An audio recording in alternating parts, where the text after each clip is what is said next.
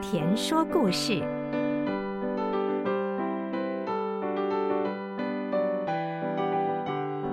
各位听众，大家好，大家新年恭喜！我是陈胜田，森宝公司的董事长。今天呢，我们来谈一下这个二零二四的景气，还有一些企业要怎么来应对。啊，我想二零二四应该是一个多变化的一年了啊，因为二零二三呢，全世界发生很多的事情，包括战争啊，哦，还有中美对抗啊，还有各地的选举啊，很多事情，这些都会影响到二零二四的经济的发展啊。那我个人是认为，二零二四。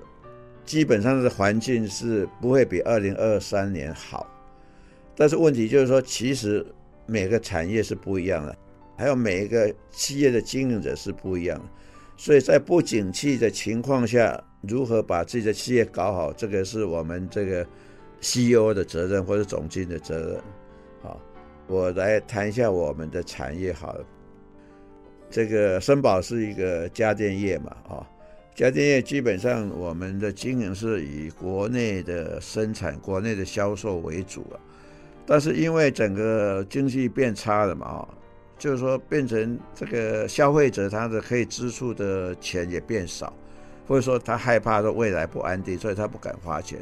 所以我认为就是说，家电业今年的景气可能跟去年会很类似啊，除非说他很急需要，或者说你有很特别产品的话。他才会购买。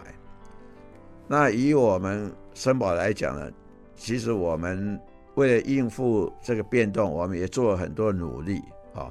第一个就是说，我们呢继续把产品做好，因为森宝的产品呢在市面上呢，其实我们是相对的比日系的产品便宜的，而且它的功能绝对不输于日系。所以我们这方面来讲，就是说在不景气的时候，你如果还需要家电的话，你可以花少一点的钱来买森宝，或是来代替这种什么日立啊，或其他进口产品的哈，这是一点。所以我们就说加强我们产品的品质质量，然后如何告诉消费者这是你们最划得来的啊。那当然，另外啊，因为台湾的市场是相对的饱和，所以你一定要有新的产品。所以我们怎么再把产品把它更新哈？大家都知道现在的 AI 啊都是最流行的，那我们是怎么把 AI 放在我们的产品里面？所以这个就是我们未来的发展的方向，让这个产品呢更自动化、更智慧化啊。那另外呢，我们最近也在推动这个菊青春的活动，就是如何安置这些未来的这些年纪大的人。啊，那相对的，我们为这些人也在设计一些产品，希望有一些菊青春系列的产品来提供给年纪大的人使用。那很多的年纪大的人使用有什么不同呢？我想最简单就是年纪大的人，第一个要非常的简化，所以我们希望最好都能够用语音来控制，比如说啊，空调你开太热了，你开了，它就帮你开；然后太冷了，关一点，它就关一点。或灯光也是一样，哇，太亮了。和电视一样啊，帮我开电视，我要看民视，我要看中视啊，所以类似这样子的。所以就是说，如何应付这个变，就是一方面你要把自己的原来的产品做好，另外一个是可以创造新的市场。好，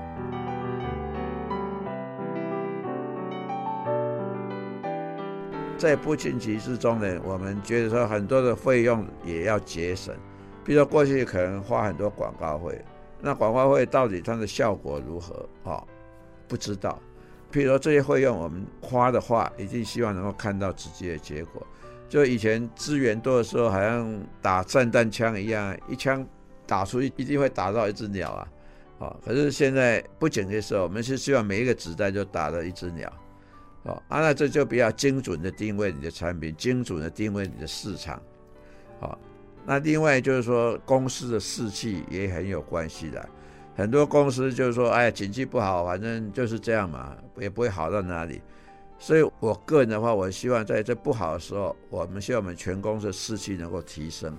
那士气的提升，当然是要经过很多的奖励啦，或者说教育啦，哦，因为士气的提升，等于是在不好的情况下那个决战的能够胜利一个因素。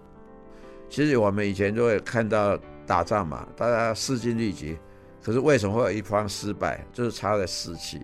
所以这方面也是我们要努力的，就是了解我们员工的需求，啊，了解他们的需求，让我们怎样奖励他，然后告诉他什么新的技术去做，啊，这个些都是我们必须要考量的。其实，在景气不好的时候，一般什么事情会变慢呢？我们希望员工哦，他可以花点时间去。想他过去的做事方法是对还是不对，是不是能够想出更有效率的方法？我觉得每一个员工，我们都不能磨灭他了，他都有他的功能，而且他都可以帮忙公司，所以就是说，可以借这个时候去思考他怎么去创造更多的价值，啊，替公司创造价值，也替自己创造价值，或多学习啊，这个都是一个很好的机会。以前我们森宝还有森宝大学，就是从外面请老师来教，请教授，然后也颁授学位，把员工派出去学习。需要的部分，我们还是希望能够他们有学习的机会，因为员工肯学习也是公司的福气啊。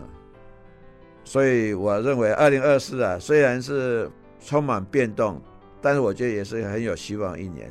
我觉得每一个新的一年都一个希望的开始。希望大家共同努力。好，那我们 今天就谈到这里。